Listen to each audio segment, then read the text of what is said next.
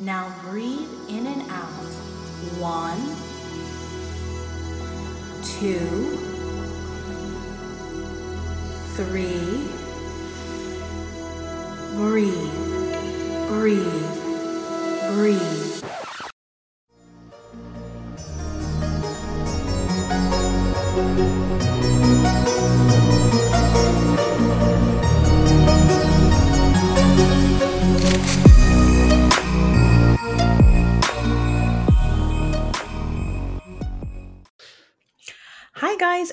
And welcome to another episode of Stoned and Social. This is the podcast where we get stoned and then you guessed it, we get social. I am your host, Namaste Nat, and we have a special treat, like a truly special treat this week because I know that you or someone you knew growing up probably had one or several of this iconic doll.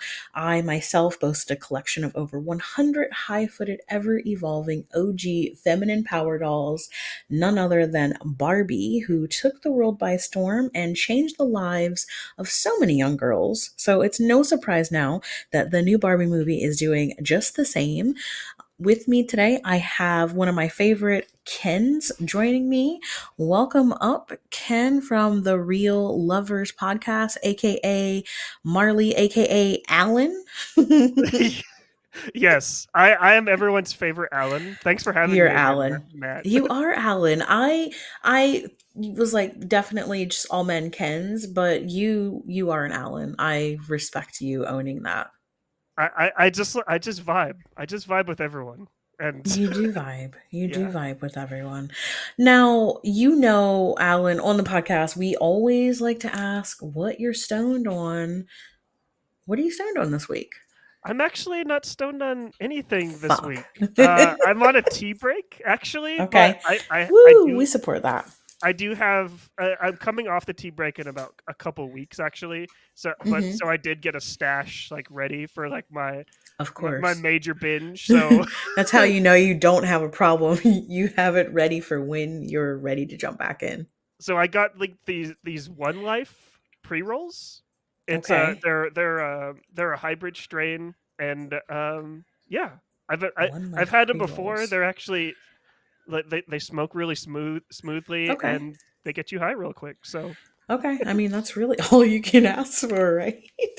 I uh I you know, pre-rolls, is it like a full-size pre-roll? I like the little cute mini pre-rolls. Like give me one of those little mini pre-rolls cuz I can never finish a big one myself. I'll just keep saving it. So I've got like a bunch of those containers. oh they're they're the mini pre rolls which are Okay, okay. which is the reason why I like them too. Just because Yeah. it's just like I don't want to like hold this thing and be like, Yep. "Hey, do you want to hit this?" and ask ask Yep. my friends and Yep. stuff like that. It's just yeah. Yep. No, no, same thing, same thing. Okay, so when you're off your tea break, that's how you're going to celebrate. Oh, totally, totally. Okay. I am messing around with a new brand we found called Tre House, and I have their HHC, which is the high potency gummies. Um, these are 25 milligrams each. They're vegan and gluten free, and they are pretty nice. A lot of people report feeling really euphoric with the HHC, and I just don't get that when I have these. I don't know if it's a me thing or or not, but um, I do like the way these taste, and they do give me a body buzz. So um, I keep taking them for that reason. Do you feel like Barbie, like when you take them? I don't feel like Barbie when I take them. I I want something that would make me feel like that. Now, before we jump into things, why don't you tell our stoner lights who are listening? I know they probably recognize your voice, but tell them a little bit about your podcast. Oh, um, my name is Marley or Alan or Ken or ho- however I'm being uh, re- represented like here on this podcast. But I host a podcast called the Reel Lovers Podcast. Currently, with like the writer strike going on, it's a we're pivoting our content just a little bit. We were covering all the movies in the Letterboxd Top 250, but with the writer strike and SAG-AFTRA strike going on, we're only covering the international and anime portion of the Letterboxd Top 250. And then when the Okay. strike is over, we're going to be going back to like covering like the regular uh, regular amount of movies uh, on, on the 250. So, so yeah. Okay.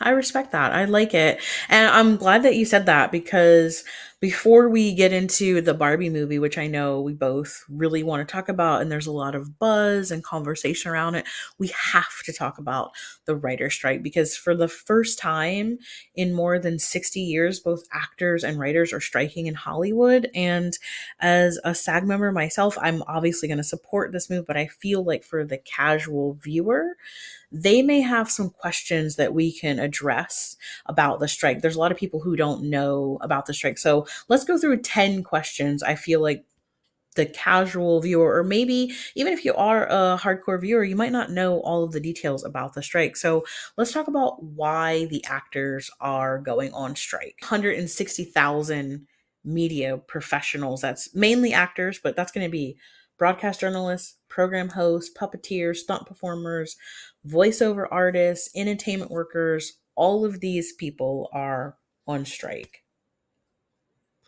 And I feel like the common, like the, the common like thought, like when you hear like sag, like like actors are going on strike or writers going on strike, asking for like more residuals and more money, the Mhm. common like thought is like, hey, why are they asking for more money? They're making millions of dollars because I watched like their show on not. Netflix, and it's they are not. may- maybe someone like Tom Cruise, yes, but Mhm, not mhm. not every. There's that's like the one one percent of the one percent. Like most of the people, I think the stat that I read that eighty-seven percent of people in SAG can't afford health insurance, which is Yeah, twenty three they're thousand like dollars. Mm-hmm, mm-hmm. Yeah.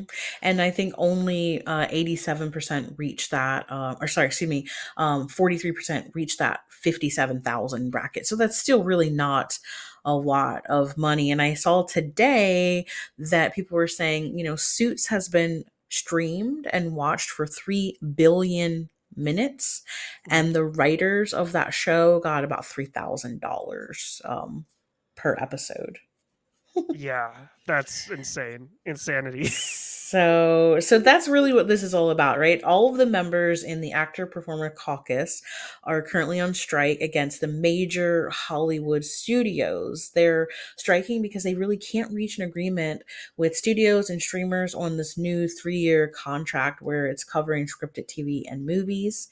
And I know that I was reading the union said that there's a lot of key issues at stake in this negotiation, especially AI and compensation from streaming. And so there's a lot of you know existential factors that are out here um, that people really want to get down in black and white paper so that they have a secure deal. Ai is a big one and i'm interested to see what they end up doing with this. I know people want to know what this means when they're talking about ai in things. Do we want to talk about that? That's the next question. Like what what what about ai in in this is is really important because we're hearing AI everywhere.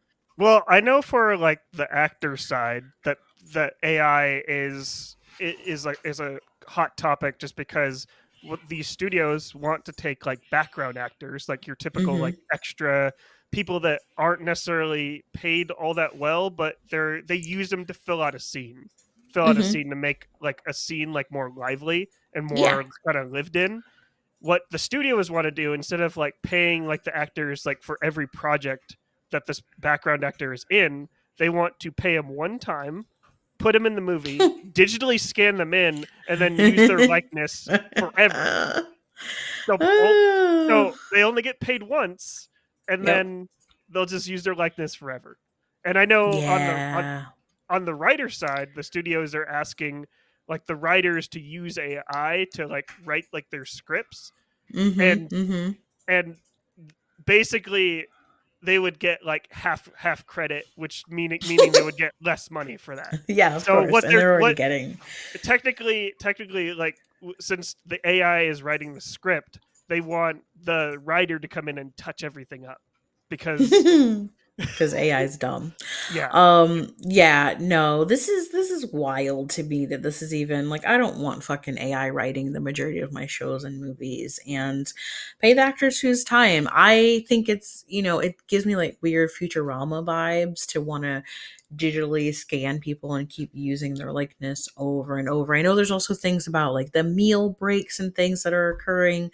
Um what does the actor strike have to do with the writer strike because they're kind of doing it together and that's where you know you're talking about the ai and the residual payments all of this overlap. And that's why they're talking about streaming. Streaming seems to be the big issue.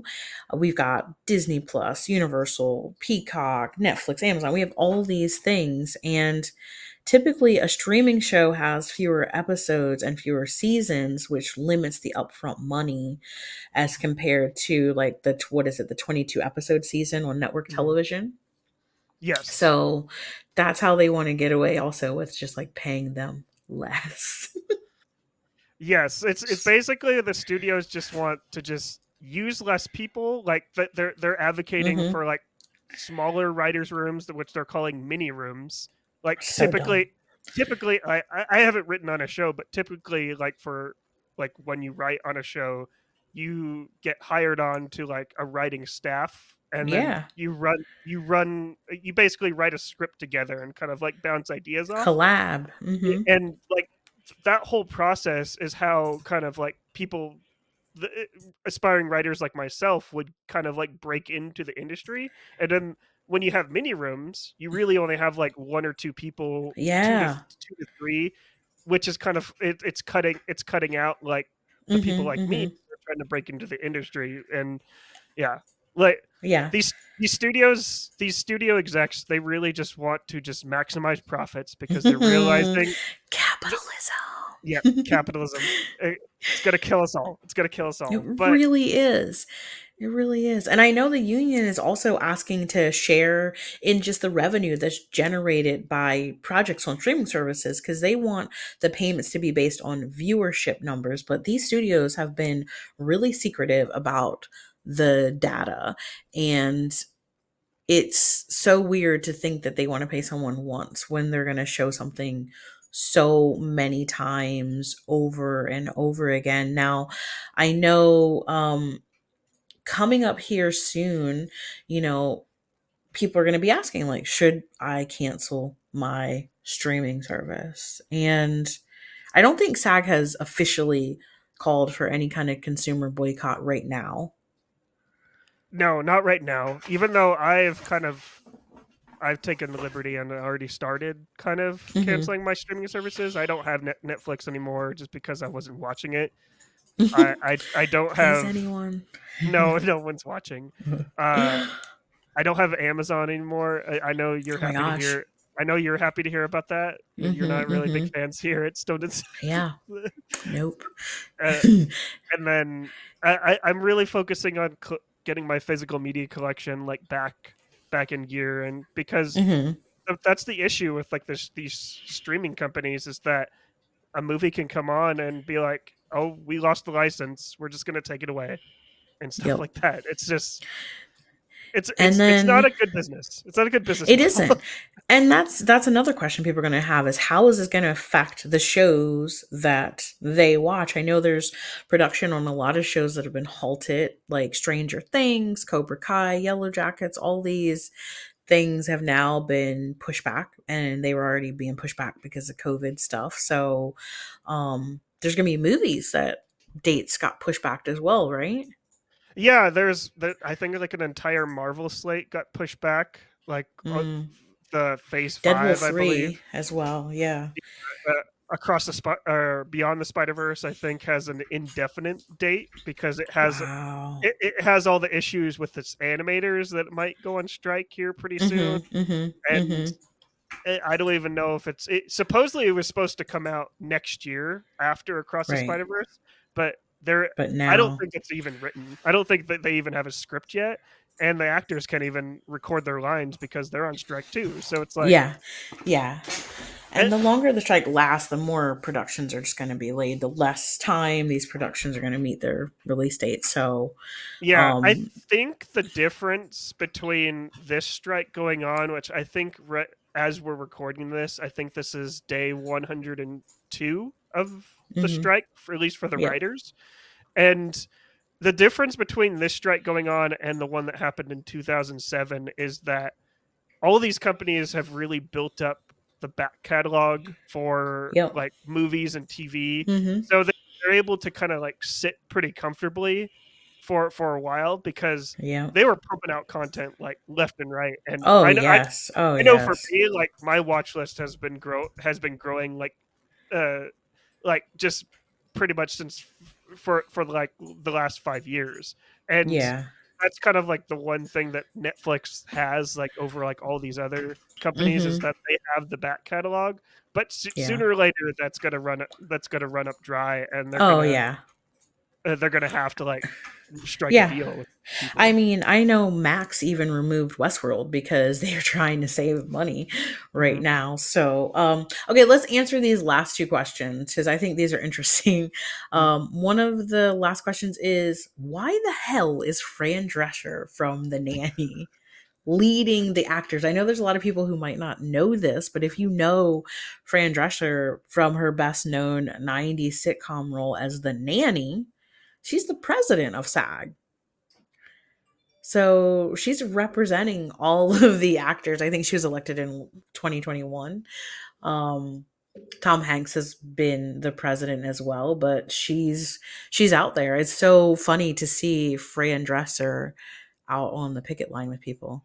yeah it's i think it's just it's it's kind of like solid it's it's it's not just I, I didn't even know that she was the president to be honest of sag until Yeah. like she came like made that really great speech and i think it's just it's just solidarity solidarity across both sides like on on like because if you look up uh Fran uh drescher's like political views Mhm. like uh, like actually don't look it up because you might not like her like after that because um but it just shows like no matter like what side you're on like yeah. what's happening like with these actors and writers it's it's not right and No. like you guys soon one of these like you just had to put your foot down and be like hey we got to treat these people fairly you got to pay them fairly because like i love movies like that's like my handle marley loves film like i wouldn't like be able to do what i do if i didn't have Mhm. like the Content. the, the content Content to And- rue. Yeah. exactly and it's just like you got to put your foot down and support the people that kind of put a smile on her face or or just uh make us cry and stuff like that it's yeah, just yeah. It's Are- a, they're they're working and they deserve to be paid and the money that gets merchandise from these things is just is nuts sometimes. And so one of the last questions I keep hearing people ask is why is everyone mad at these guys, Bob Iger and David Zaslav? Like why is everyone so mad? And so this is the CEO of the Walt Disney Company and the CEO of Warner Brothers. um, and they've not been helpful to the strike. no like bob Iger has come out and said that he's willing to sit out like the strike Yep. until the writers and actors start losing their apartments Yep. which is yeah, that's awful. I, I that's which is completely awful and like when i heard that i was just like who's his pr person that that released like that he doesn't have one. It, it Clearly. clearly he clearly doesn't have one. But it's just Yeah. like, like why would you say something like that if you're trying to get people on your side? To be like, Yeah. hey, the streaming is like a big like money suck. We we oh, can't Oh yeah. act- we can't, uh, which I think is a total lie. Like when they say that, like oh, they're I think so too. That's why they don't making want to release the data. Of course Ex- they are. e- and he's a bad guy he's he's you know in the past he's he's um shelved almost done films like Batgirl, and he's taken completed series and movies from HBO Max streaming service, uh, now Max, because he just wanted a tax write down. And so mm-hmm. he is not a very good guy. I know that he said that the demands were unrealistic um, of the union. He said, like, it's just, it's not realistic. It's damaging to the whole business. But they have huge salaries, right? These unions are contending that the wages that they've received have stayed stagnant or dropped across the industry, but that the CEOs are still getting these massive payouts. So when he re upped at Disney as CEO, he got a package that was valued at $27 million. And the Warner Brother CEO got a compensation package of $39.3 million. So and that's for one person correct correct me if I'm wrong. I think the the percentage that the rider that the WGA and SAG-AFTRA are asking for, they're asking for like two percent. Yeah, it's salary. Not, it's like which is like I think it's like three hundred million, and I'm just yeah. like, yeah. There's so much money going around. It's ridiculous. There's so much money. There's so much money, and so I, you know, I think Drescher said on the very first day that the union was looking at the potential cost of striking for up to six months and that it's not going to end until the studios and union have this agreement on a new contract. And so the majority of the union members have voted to really ratify that contract. So I'm curious to see what happens because they're so far apart on key issues. Well, and and they said that uh, I think the governor of California, Gavin Newsom, has come out and mm-hmm. said that if they don't if they don't come to a deal by October, then he's mm. gonna start. He's gonna step in. Which uh oh, kind oh, of wow. Like, yeah. I, I don't know if that's like an uh, if that's official, like he was serious about that, if he was just trying to get something okay. going. But it's just like yeah, huh. yeah. That would be a never before seen thing.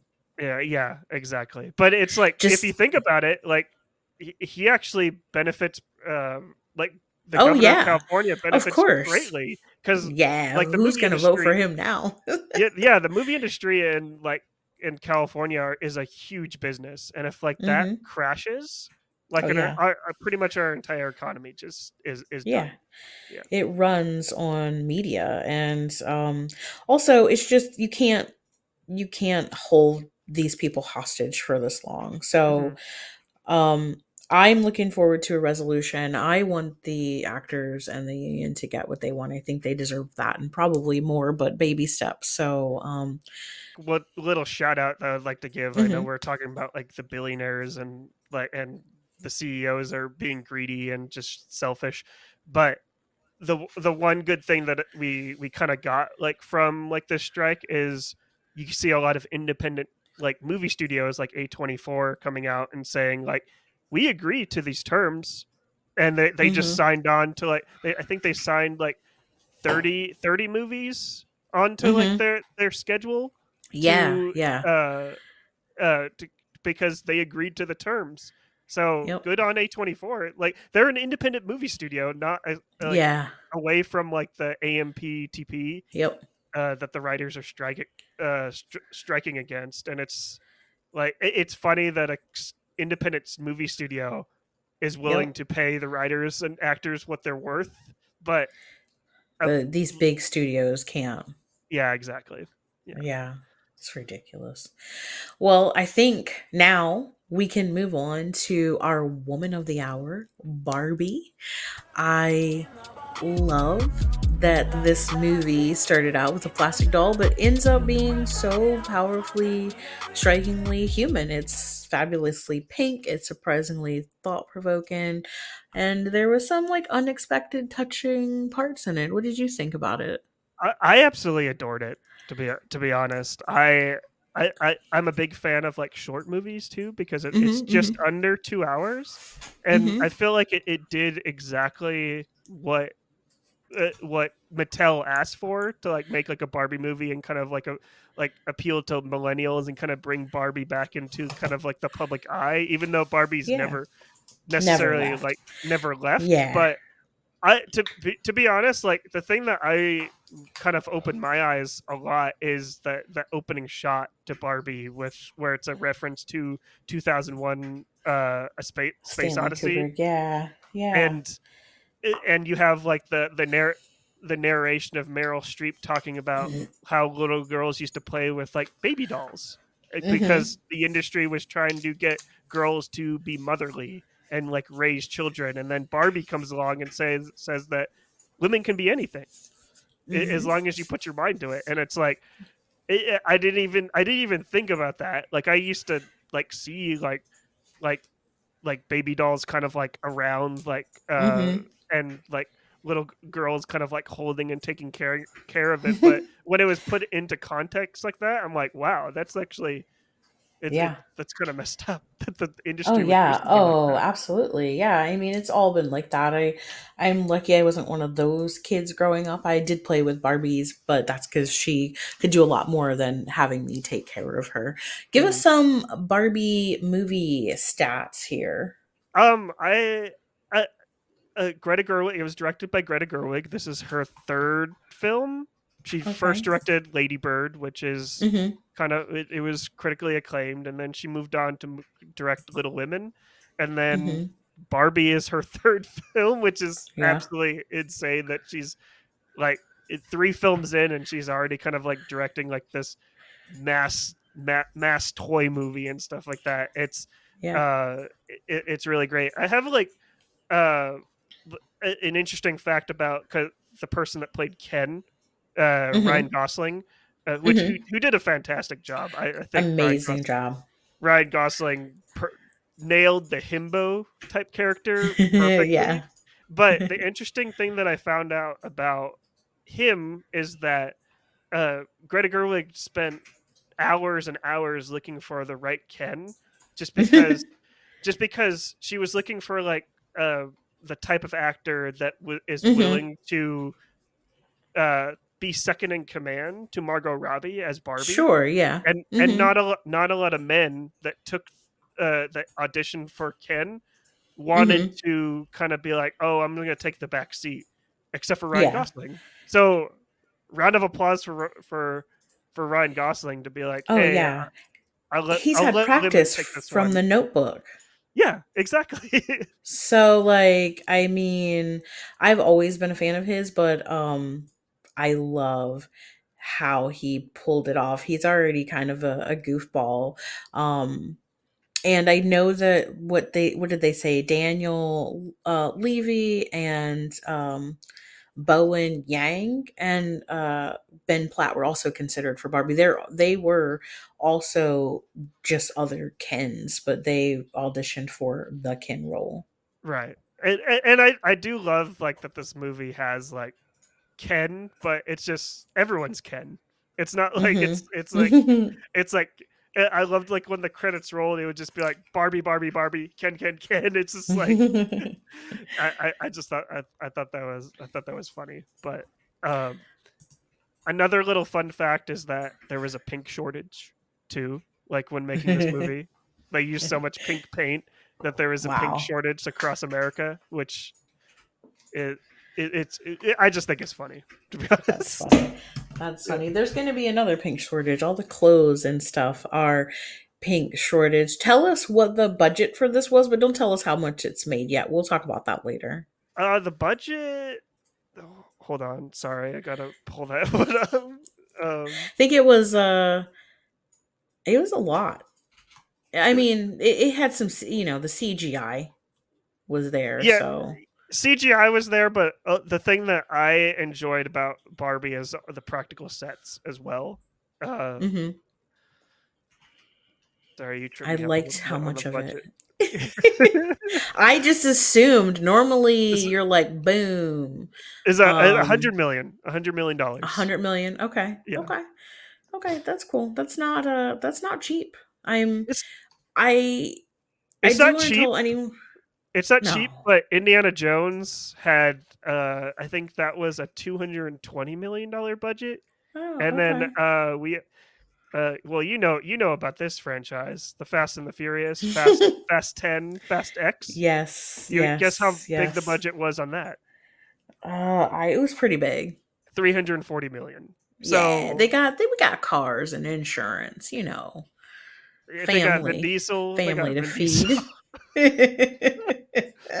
so that a hundred, 145 million was the budget, and that was that was uh, that's cut in half to Fast 10's budget. So wow. yeah, Yeah.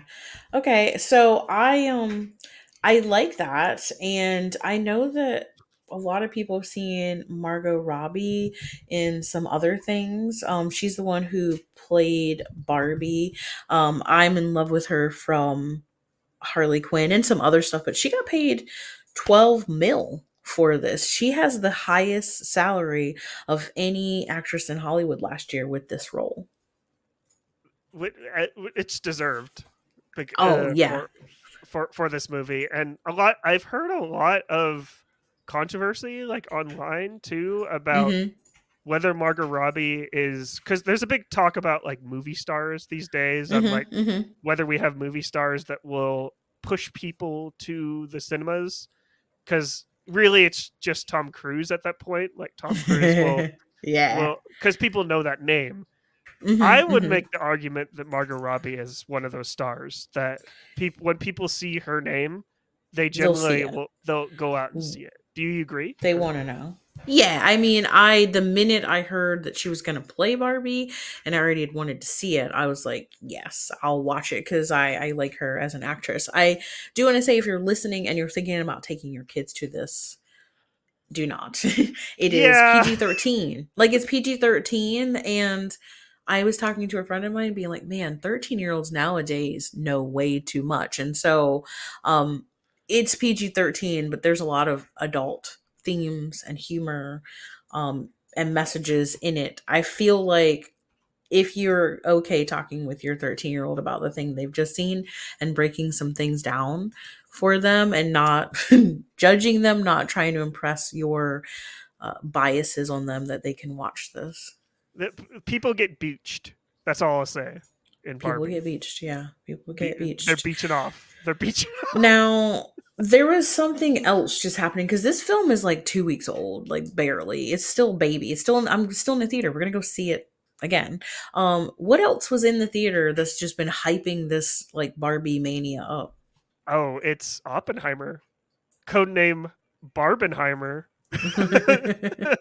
Love the internet. See, this is what I lo- loved, like the internet for, and the marketing campaign around Oppenheimer, Christopher Nolan's like movie about like the atomic bomb. But uh, J. Robert Oppenheimer, the Mhm. creator of the atomic bomb, Christopher Nolan's new like blockbuster hit. I love that these two movies came out on the same day, and the internet, millennials, Gen Z, Gen X, they just rallied around it.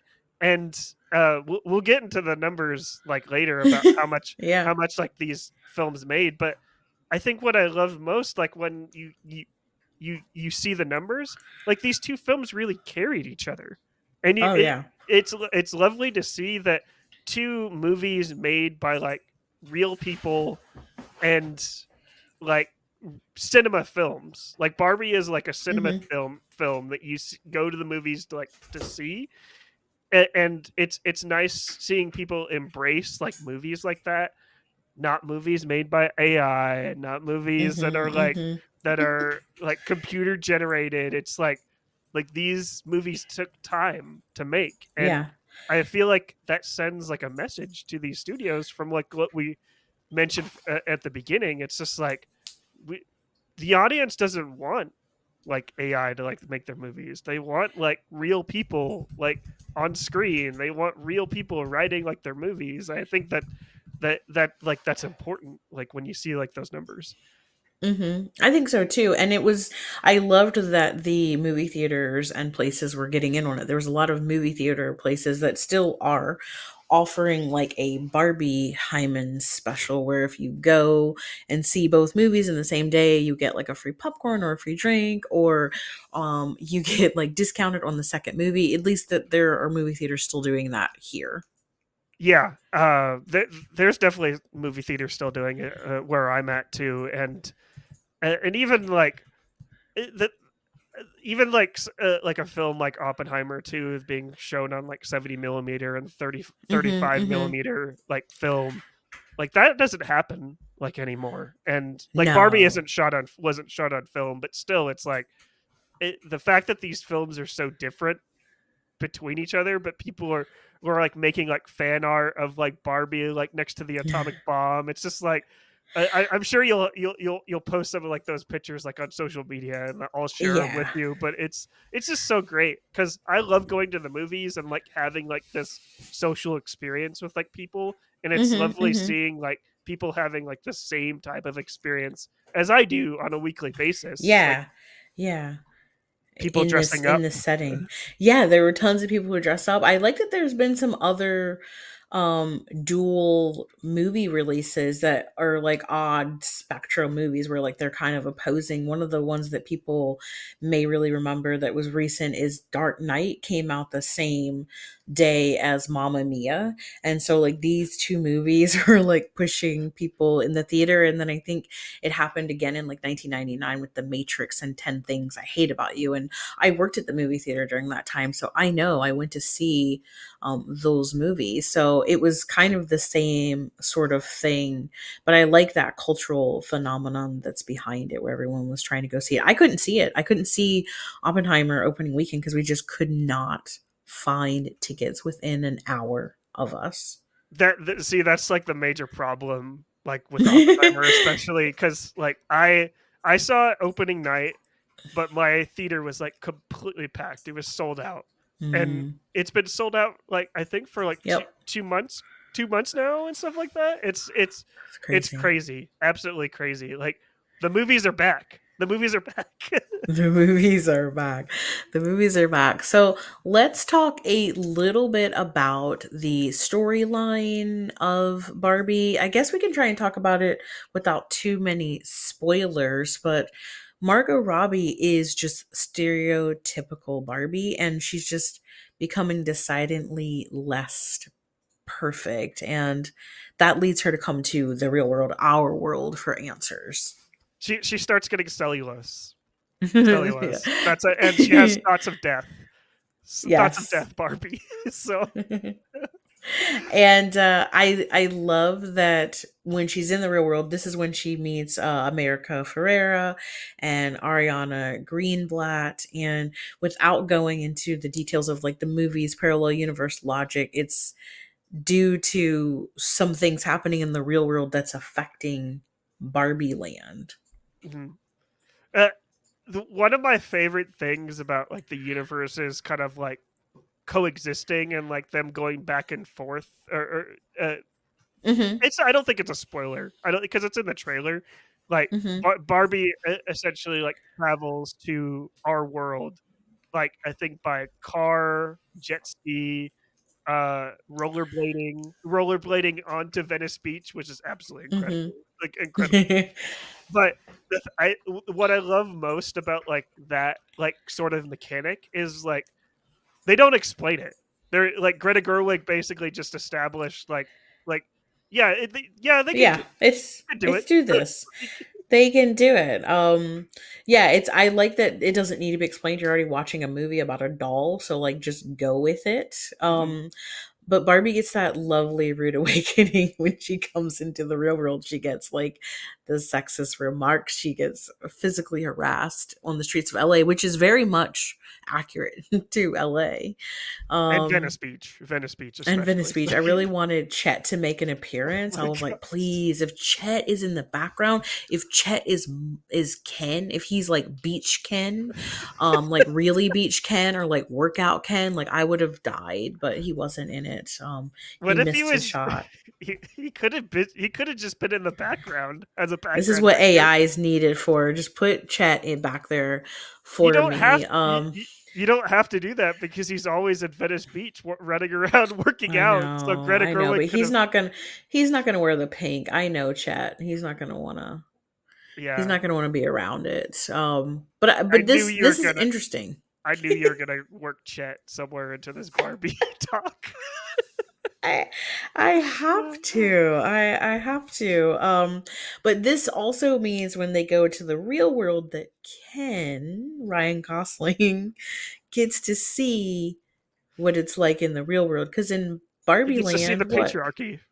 yeah, Barbie rules all. And so um tell us tell us a little bit about Ken's journey into the real world and what he picks up. Well, he goes to Century City and finds out that men rule the world and horses are a part of that. And he is That's just it. in awe just- of everything. He loves it. He loves it. he's he- what I love most about like them in the real world is like they're like kids, like because they they never experienced all this. But like Mm-hmm. Yeah. when they're in Barbie Land, uh, this is something that we forgot to mention at the beginning. Is that what I love most about like how this film looks and how everyone kind of behaves and acts like Barbie dolls. They act like Mhm. Barbie dolls, but it, they act like someone's playing with Barbie dolls. Like at the Yes. beginning with when Barbie is like gently kind of like floating down into her car. It's like Mhm. it's like a little girl is just like I'm gonna put you in Barbie's Corvette and stuff like that. It's just like it, every it, everything about like how they act. It's like someone's kind of like playing with like Yeah, uh, like a marionette. dolls. Yeah. Mhm, mhm. which I can Um, respect. I can respect like mainly because uh one of our uh, not to bring up Fast and Furious again, but like that's like But here we go. this is this is what I love about Fast and Furious is because it's like the filmmakers are kind of like playing with Hot Wheels. It- this is Mhm. kind of like the filmmakers playing with Barbie dolls and just having like a good time. So Yeah, I would say that. Yeah, it's a it's it's got that quirky feel to it which I I love. Um and even the way that Ken interprets the things that he sees like you said it's um it's it's almost childlike and the depiction of this takes a really comical extreme. It's kind of hilarious and icky all at once because it's real stuff but it's been exaggerated for for the movie and um Barbie and Ken just have to figure out what they've learned in the real world and how that's going to apply to them in Barbie Land. because really all Ken knows in Barbie Land is just beach. That's all he knows. Yep, One, all one he of my favorite lines is that he's like, "I just do beach," and I'm like, Yeah. uh. and the, the like when he's in the human world and he's like trying to like get a job as a lifeguard. Yeah. Like, I'll just stand here, and the guy's like, but you got to rescue people, and he was just like, well, that's not my like, job. "Nah." I just beach. So I just do beach. That's it. That's it.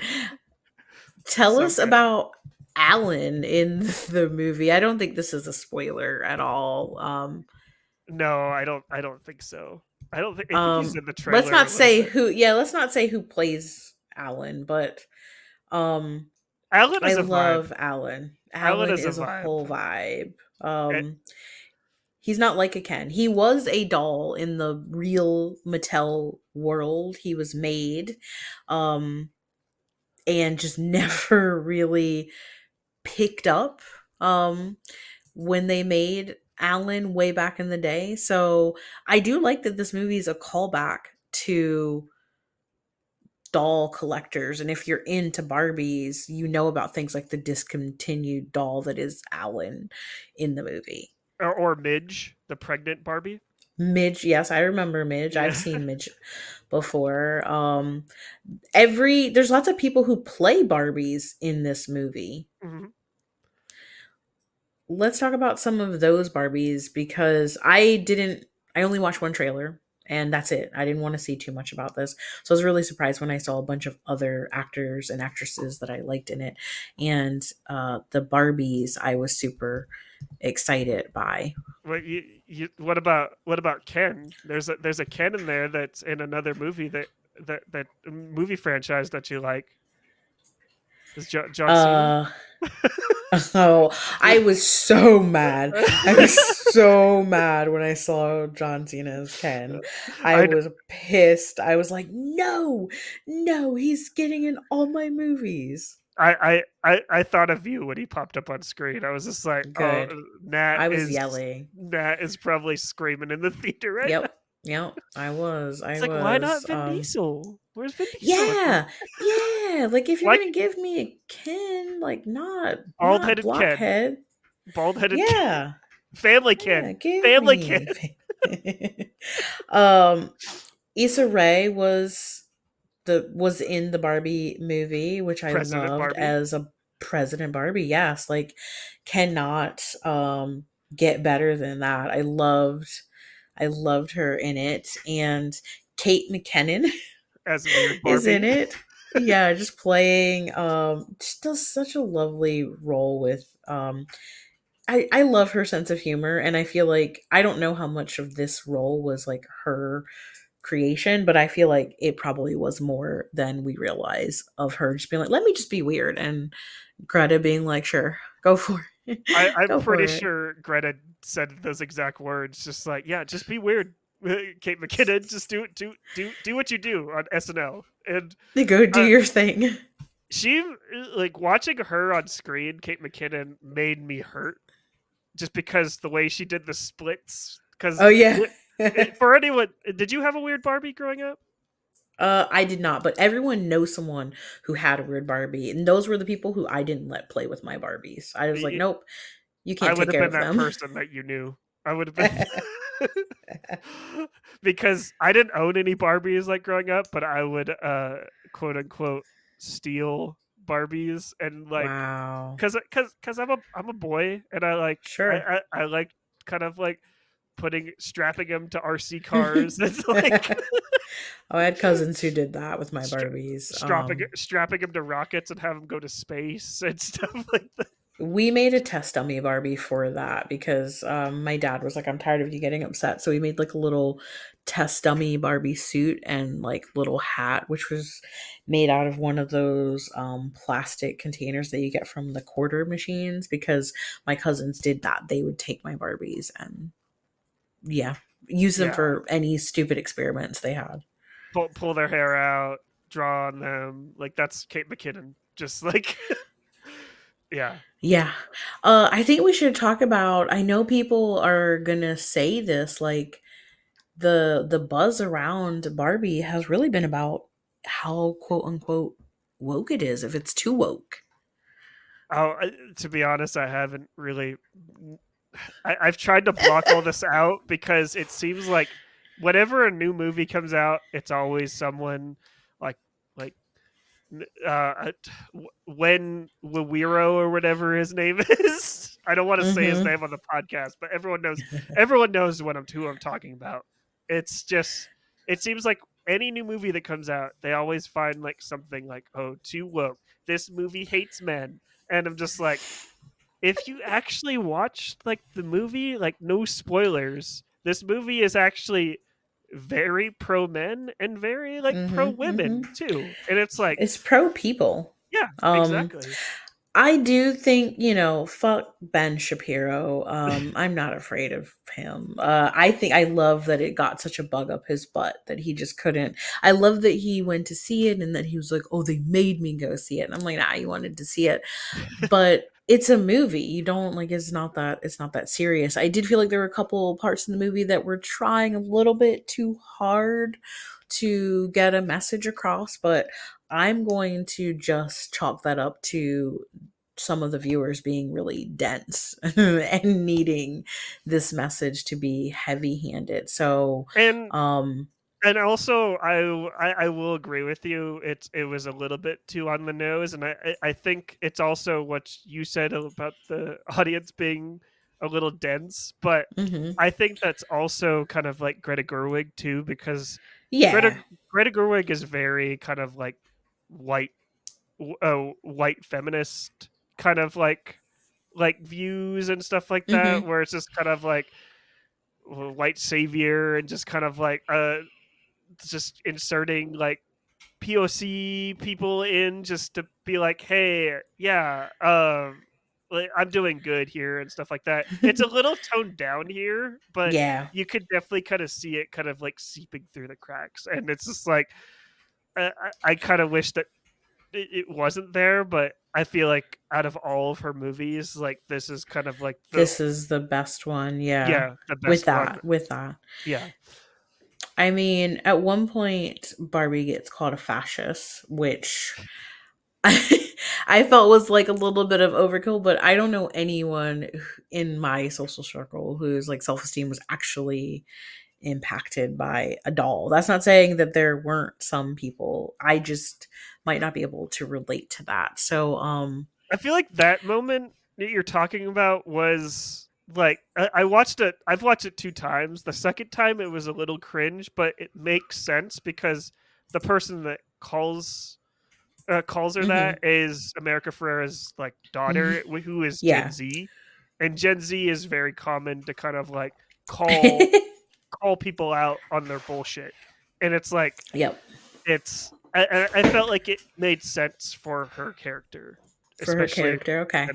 I like that spin. I like that spin. I do love that the repeated message is that you kind of have to be yourself, like no matter the stereotypes, the standards, um, just that you've been created to be yourself and do what you want, and that it's okay to change that. I really liked that overall message throughout the movie. Um, it went kind of beyond the cliche plot of finding yourself, though I know self discovery really played a big part. So I liked it. I thought there was a lot of parallels um, in the movie, obviously, that were drawn to today's world. So I liked it.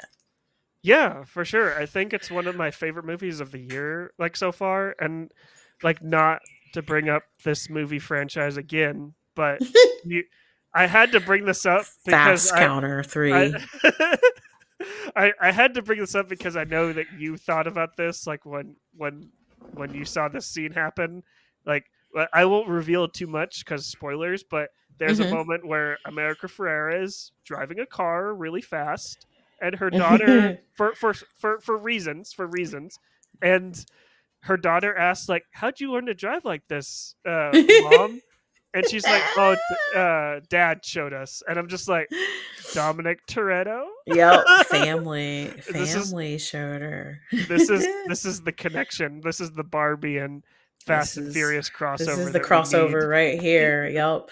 What I really hope, because I do love, I again love the movie. Love that this wasn't just a frivolous flick that can help you clear your mind after watching Oppenheimer. Um, I I know that this movie's been a wild success and that they already are talking about making more from the toy world but specifically i know barbie uh, part of you know the deal for all this was that greta and all of them only agreed to this if they were they were not going to be held to a sequel so i don't know if there's going to be a barbie 2 but i feel like they want to start pumping out these fucking toy movies Yeah, uh, Mattel has already coined the Mattel Cinematic Universe, which I saw Uno might be ma- made into a movie. Barney is going to be a horror film. Uh, which Barney seems re- interesting. Yeah, because it stars Daniel Barney. Kaluuya. D- D- Daniel Yeah. Kaluuya, and he says he wants it to be like this, just this crazy, just just horror A twenty four like type uh type movie, and I'm just like Ridiculous. I am I'm all in. Uh, I'm all in on it. So uh, there's a Hot Wheels movie, which Yeah, just like people were saying they want the the Uno movie to be like a Yu-Gi-Oh episode. they want it to be like an anime card fighting game. no, Um I just I don't want to see, you know, some of the message in this movie because it's for millennials, it's also for the modern era. They're talking about capitalism a lot in this movie, but jokes on us. I'm pretty sure they're about to pull the old switcheroo and start doing capitalism right. after this movie. Like this movie is capitalism. So it's interesting to see this message but also being part of the problem. Yeah, it's it's super weird, especially when you have like Will Ferrell's character as like the Yeah. executive, kind of like making Mhm. fun of executives, but it's just like we all know what what you're doing here. It's just like, Yeah. yeah, Yeah. So I I I would say that, you know, this movie really acknowledges that life is tough for everyone, men, women, everyone alike. But at the end of the tunnel or a movie, all of these ups or downs are what makes everything worth being here. You don't have to chase perfection because that's kind of boring.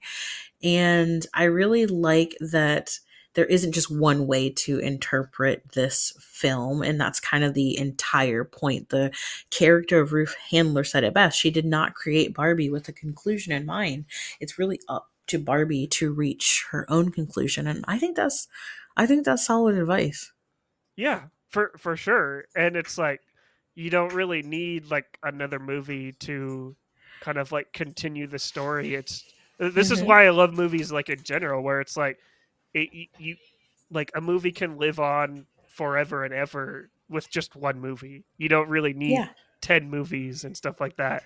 You it's just Yeah. that one movie, and then it can build on based on like the fans and stuff like that.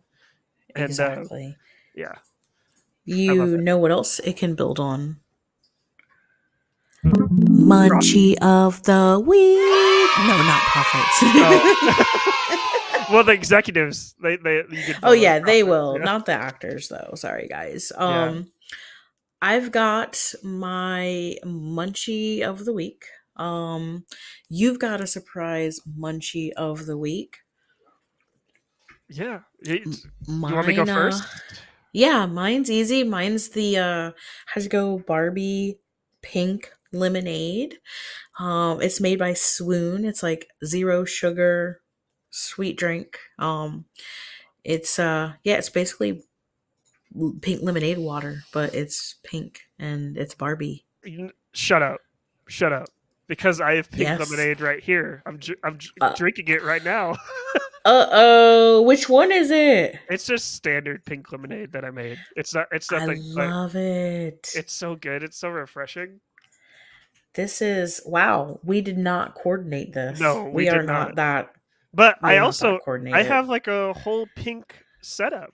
Like you could see it, Oh. on- you could see it on Instagram right now. We got I got nice. all pink starbursts, and then I got okay. and then I got strawberry pocky, which isn't technically Mm. pink, but it's pink adjacent. So It's pink. Yeah, it's dipped in pink. Um I like it. I I did go out and buy a new hot pink blazer for this movie. When I went to the movie, there was tons of people who were dressed in pink. I don't know if you saw the pink people as well. oh, I I saw tons of people in pink, and I felt like an awkward and lame just dressed in black from Oppenheimer. I, yeah, I'm you like, just choose your fighter. you have this sea sea of pink, and then you have me in the front row because that's where I sit when I go to the movies, and it's just Mhm. the one dude just in black, all black.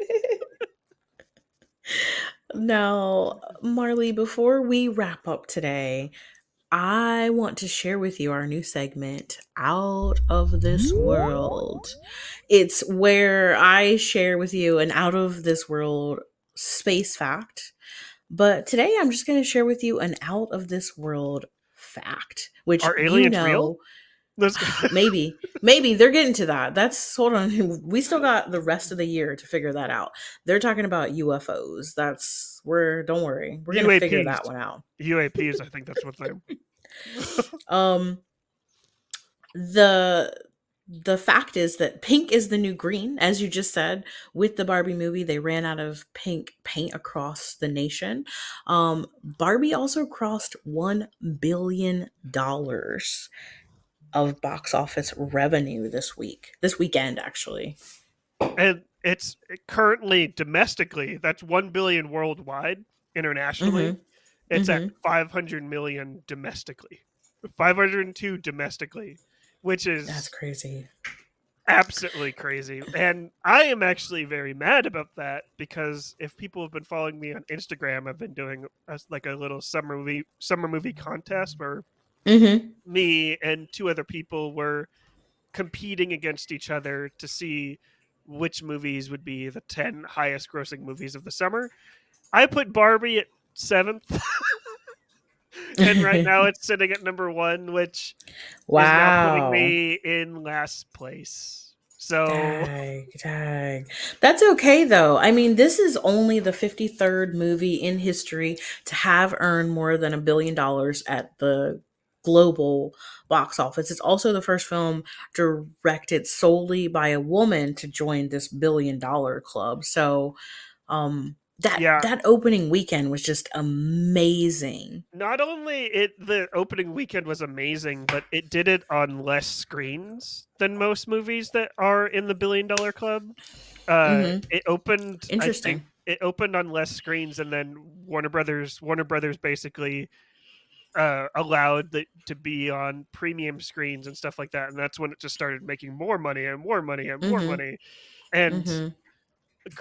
great job, Greta Gerwig, and Oh, yeah. Sacramento Proud, nine one six. Since I, since I'm from that area, so yeah. Uh, I know was- that uh it's you know, it's one of those things where like it is cool cuz she did this like third film, three, you know, three times a charm and it happened on her birthday.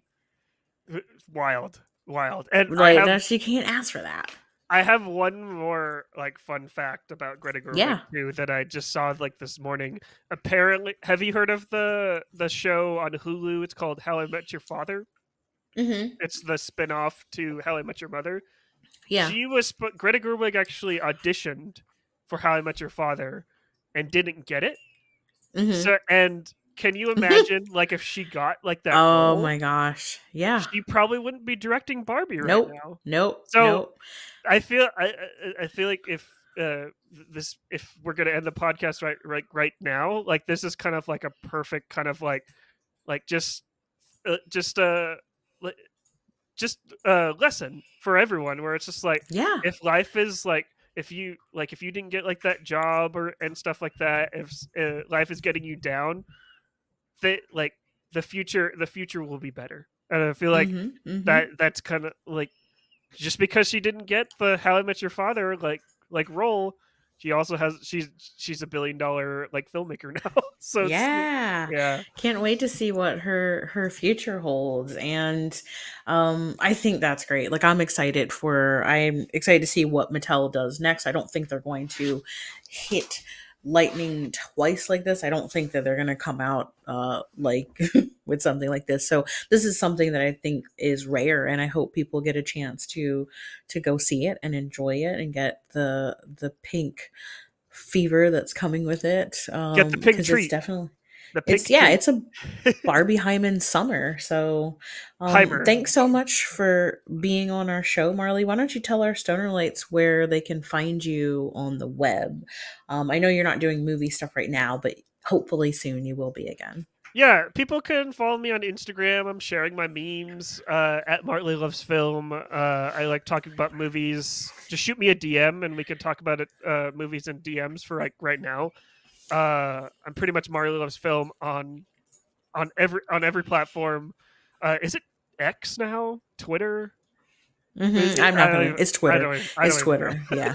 It's yeah Twitter. marley loves film on twitter uh, tiktok and then youtube. I'm starting to make some youtube videos. And then nice. like I mentioned, you can listen to the podcast, the Reel Lovers podcast, where we talk about the Letterboxd top 250 movies. Uh, I think I am about a tenth of the way through that uh, Wow. that list right Commitment. now. So yeah, commitment. Yeah. And we will put the links to those. So if you want to follow Marley or listen to the podcast, um, we'll have the links for that on the episode notes. Otherwise, you guys know you can find us on the web at Stoned and Social on Instagram, or you can hit us up old school style at stoned and social at gmail.com. And the crib always has edibles. Come over to www.stonedandsocial.com and send us a message there. Otherwise, we will see you same place, same time next week. Don't forget, namaste, trust in the universe. Bye, guys. Bye. Thanks. Thanks for having me.